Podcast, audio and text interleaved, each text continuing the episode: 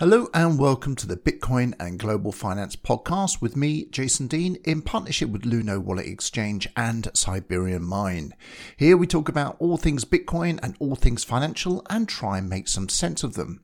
If you'd like to get in touch with me, then I'll give you some contact details at the end of this podcast, or if you're listening on YouTube, just leave a comment below. Now, before we get stuck into today's somehow reassuring subject, I just wanted to acknowledge Luno's support in helping make this podcast possible. Luno is one of the world's leading cryptocurrency wallets and exchanges, trusted now by over seven million customers. Now, it was only five million when I started talking about them last year. They now operate in forty countries, and it's no secret if you follow me on Twitter, Medium, or Voice dot com that I've been recommending them for quite some time. And to be honest, I love recommending Luno for people who might be new to the world of cryptocurrency because it's very pretty, it's very intuitive, and it's an easy and secure way to buy, exchange, or hold Bitcoin and other cryptos such as Litecoin, X R P, Ethereum, and others. Even better, Crypto Compare's Exchange Benchmark report that came out on the sixteenth of February this year confirmed Luno as one of only six double A rated exchanges in the world. That's the very top score. So simply go to luno dot com for the details or download the app, that's Luno, L U N O, on your Android or Apple device. In fact, if you do that, and you're over eighteen, based in the U K or Europe, I'm going to give you ten pounds worth of Bitcoin, courtesy of Luno, absolutely free to get you started on the app.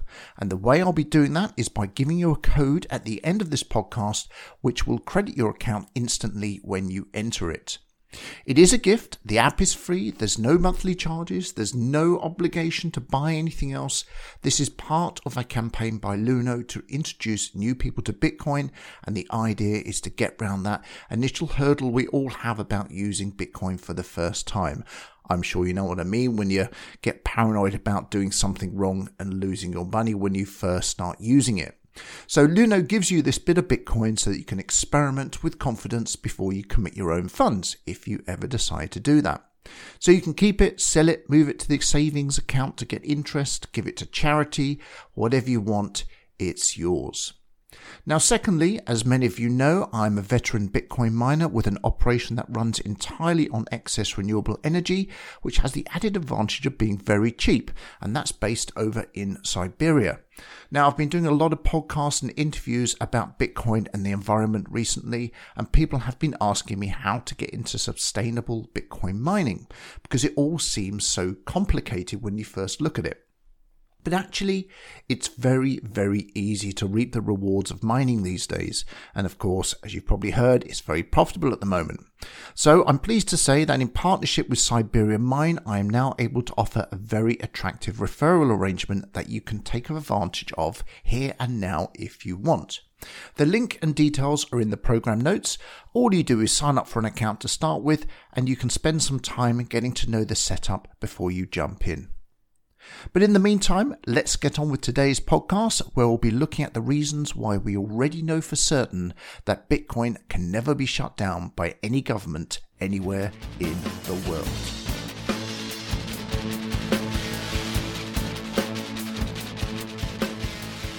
Now, obviously, I do acknowledge that this seems to be a very bold claim, because this is often cited as a reason that Bitcoin can't succeed, specifically the point that they, in inverted commas, will simply shut it down. Now, we can assume, really, that they is a faceless collection of powers represented in various forms, uh, and that would include governments, regulators, or perhaps even monarchies in certain states. But the reality is that we're already too late for that. In fact, it was probably too late within a few months of Bitcoin's birth back in two thousand nine, when the practical applications rapidly became clear. So at that point, even though the entire ecosystem was tiny, it was already widely adopted enough to make closing it down extremely difficult, should the powers that be have been remotely interested in doing so, which, of course, we know they weren't. So, as a result, that window of opportunity has now closed forever. Bitcoin can now not be stopped by any legislative power on earth, barring, of course, an unprecedented joining of global forces by all governments from all sovereign states agreeing a single global course of action in the very near future. The trouble is, we can't even collectively agree to stop doing activities that will actually kill us, such as pumping highly toxic waste into the atmosphere or flattening entire rainforests, so the chances of us coming together and communicating sensibly on global monetary policy is about as far from likely as it could possibly be. And anyway, it's irrelevant. We already know it's impossible because we actually have a cast iron precedent.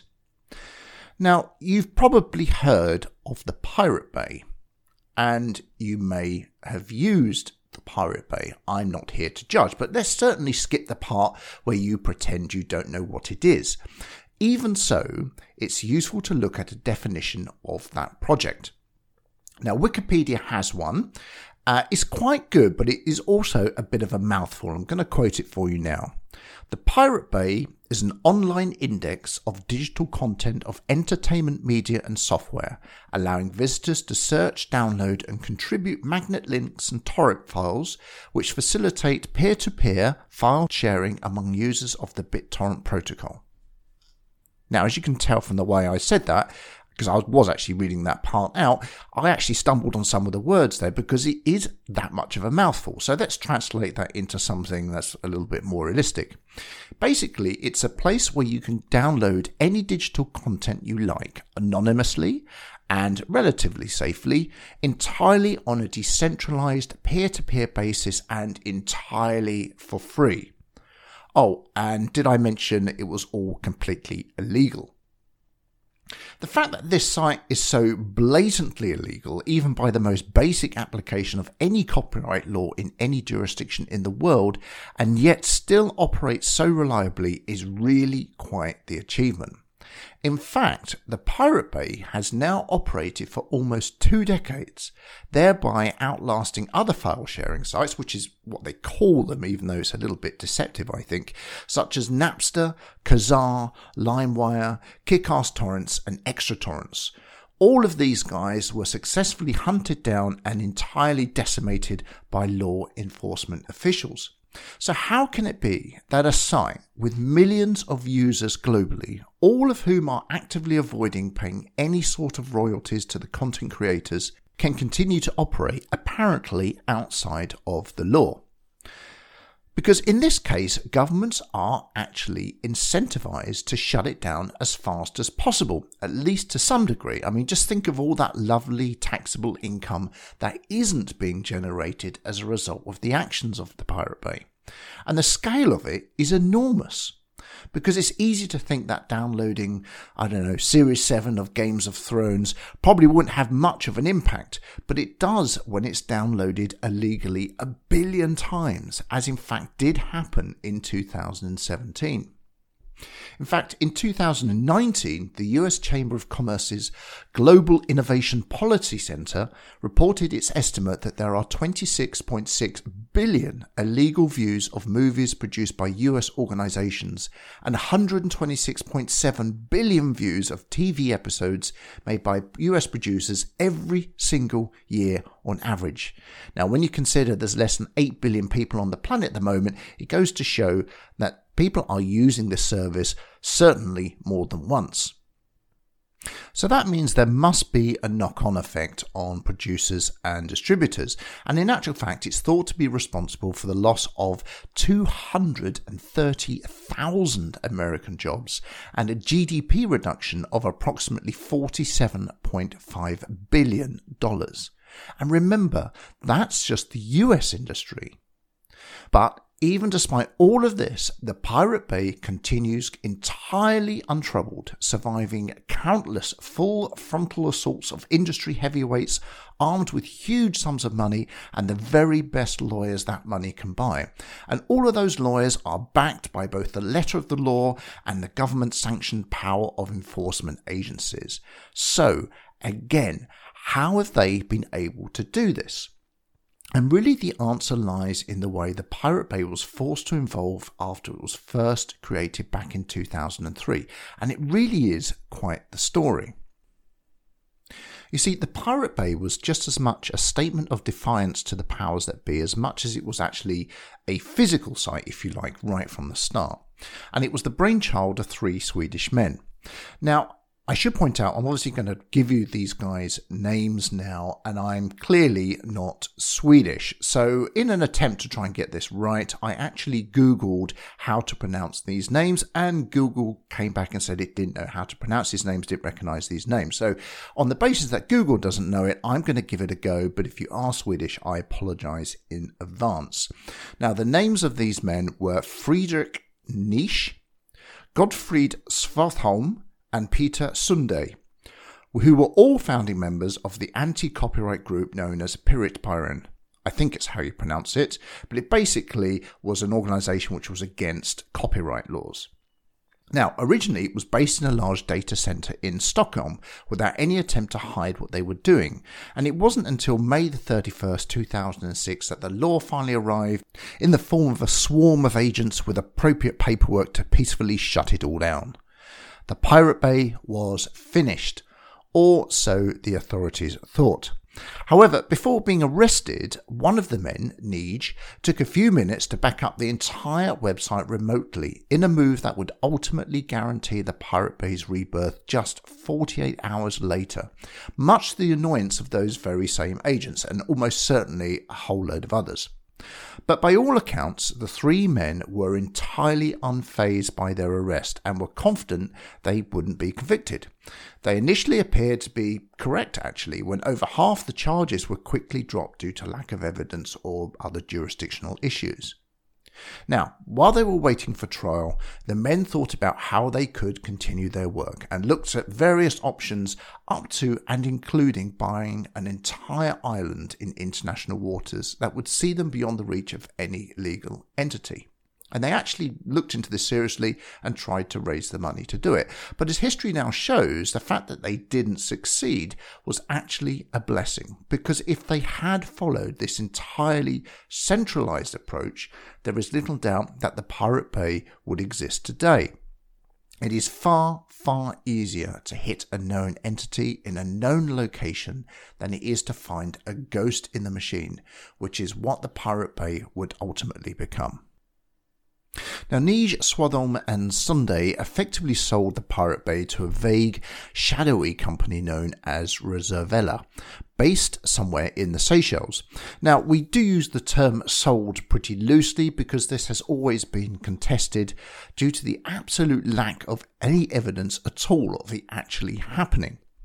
However, from that point onwards, the Pirate Bay moved to a sort of ghost protocol, becoming more mobile and flexible than it ever was in any previous incarnation, albeit with a few bumps on the way. Meanwhile, back in Sweden, the three men were ultimately convicted on April the seventeenth, two thousand nine, almost three years after the initial shutdown had completely failed to kill the site in the first place. In fact, in a brazen act of total defiance, it later transpired that Neij had edited Pirate Bay code and fixed a site shutdown while actually sitting in court, an act that won him legendary status among fellow geeks and cyberpunks. Now, all three were sentenced to prison for one year and made to pay fines of several million dollars, which of course they promptly refused to pay. Then, to make their position clear on what they thought of the imposed prison sentence, they just as promptly ran away, successfully evading authorities for many of the following years. Now, of course, ultimately and one by one, they were caught and served their sentences, although the restitution they were ordered to pay remains unpaid to this day, at least as far as we know. Now, some say the men are still involved with the Pirate Bay even now, but they all deny this. However, it is clear that the site itself has continued to thrive without their direct input and continues to successfully serve tens, if not hundreds of millions of users on a regular basis. Now, understanding how they've managed to do this provides us with keen insight into just how hard it is to identify and close in on any decentralized project, even one as blatantly illegal as the Pirate Bay. After two thousand six, the Pirate Bay moved around a bit, first finding refuge temporarily in the Netherlands, but later setting out back in Stockholm, coming full circle. In two thousand fourteen, another large raid shut it down again, and this time it created an outage that looked like it might actually be permanent. But from this point onwards, the Pirate Bay's modus operandi changed radically, and within two months, the site was back, now located in the cloud and maintained by remote and anonymous staffers. So trying to shut down the Pirate Bay now is next to impossible with the current jurisdictional and legal limitations that exist, mainly because these laws were never designed to handle such applications. Who enforces it, for example? Under what law? What happens if that law doesn't exist in the jurisdiction where the site is operating? What if a government doesn't want to comply with another one for political or financial reasons? Or what if it just doesn't care? So it's a political, legal and economic mess that is close to impossible to untangle. And the thing is, the current operators of the Pirate Bay know it.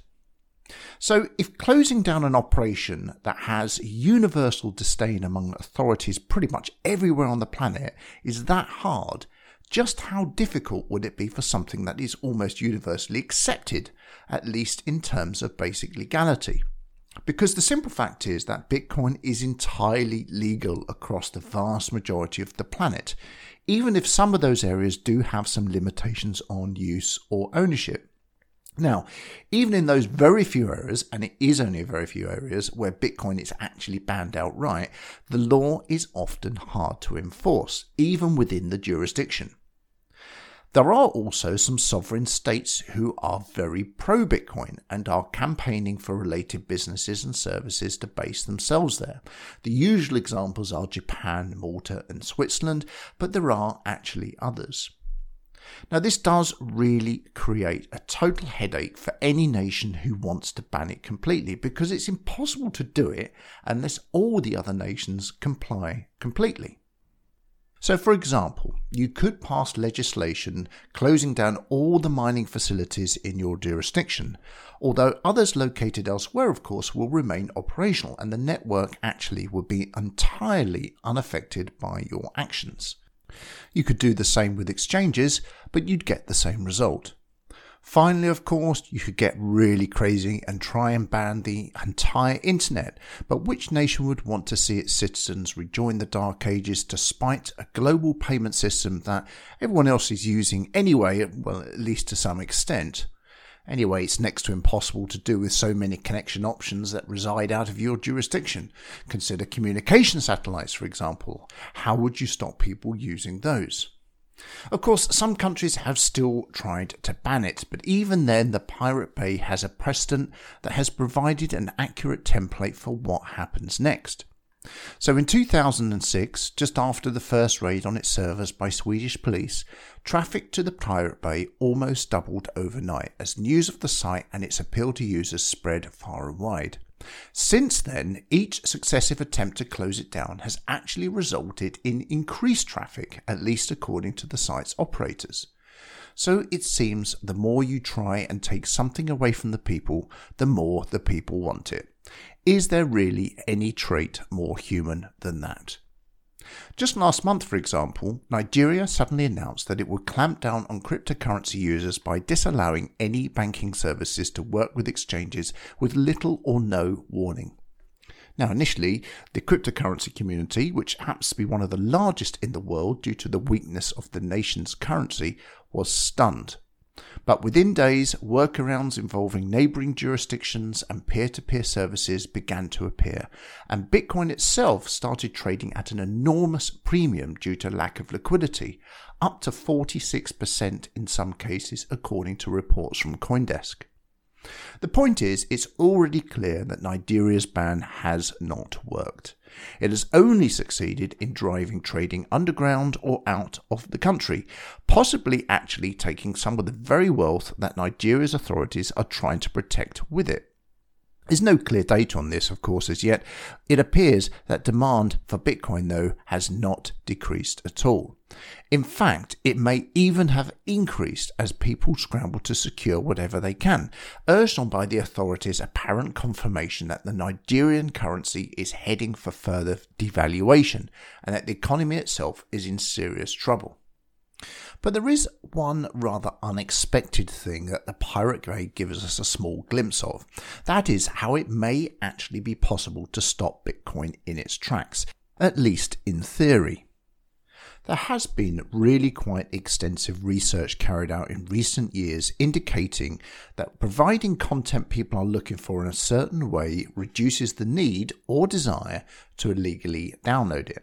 So consider, for example, having access to all the top-rated T V shows, recent movies, perhaps an extensive library of older movies, access to full box sets, and lots of exclusive new content whenever you want it at your fingertips for just a few dollars a month. You know, like some form of, I don't know, let's call it an on-demand streaming service. Well, unsurprisingly, the rapid growth of services like Netflix, Amazon Prime, Disney Plus, and actually many others appear to show that demand for pirated content actually falls in tandem with their growth, at least according to several reports, such as one from YouGov in the U K and one from Digital Music News in the U S. However, that's only what the headline numbers would have you believe, because close examination of these reports shows that only certain types of download are reduced, namely, and unsurprisingly perhaps, content that can be watched via streaming services. Now, it's also worth noting that whatever format digital content is provided and at whatever price, a certain and actually quite significant percentage of the population would actually continue to download illegally anyway because, well, they can. So the only thing we can say for sure is that these services probably reduce the propensity for individuals to illegally download certain services. So if we extrapolate this, it seems logical that the better and more efficient the legal service is, the less likely it is that people would use services like the Pirate Bay. Perhaps even if they were really good, we'd stop using it altogether. And therein lies the biggest clue to putting a stop to Bitcoin. Since we now know and have proven really with this model, it absolutely cannot be done with regulation or legislation now or in any version of the near or medium future, there is only one other way governments could do it, and that is by offering something better. In other words, if you want to kill Bitcoin, you'd need to employ sound global monetary policy. Now, I might be a little bit cynical, but somehow I think we're safe for a while yet.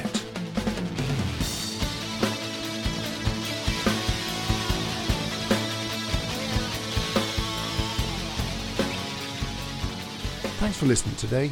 If you've got any comments or questions on this podcast, please message me on Twitter at Jason A. Dean, or if you'd like to know more on the subject of Bitcoin and finance in general, then join me on Medium on the new address they've given me, which is jason a dean dot medium dot com. Don't forget the E at the end of Dean when you're typing that out, or you won't find me. Now, I promised you ten pounds worth of Bitcoin at the start of this podcast, and here are the details you need. All you need to do is open the Luno app and type in the code I'm going to give you. Now, I should say, if you haven't verified your account yet, you should do that first. It only takes a minute. And you do that by going to Profile, Settings, Verification, and it's the usual mugshot and I D that you use on all banking apps these days, and it's usually processed within a couple of minutes. Once done, and of course you only have to do it once, you just go to the section called Rewards at the bottom of the screen, press the Enter a Code button and type in the following, P D U K one two X. That's Papa Delta Uniform Kilo one two X-ray, and well, that's it. Your ten pounds in Bitcoin will be credited instantly. If you're in Europe, it'll be the equivalent of ten pounds, so that's about eleven euros I think at the moment. You can use that just to play with the app and explore it, but of course you can buy more Bitcoin easily once you're set up and go from there. Don't forget you can now earn four percent interest on your crypto by moving it to the savings wallet built into the app, which is of course about four percent more than you can get in the bank right now. T's and C's apply when saving, and you can check those out when you first transfer over. So I'll leave that with you, and I'll see you next time on the Bitcoin and Global Finance podcast.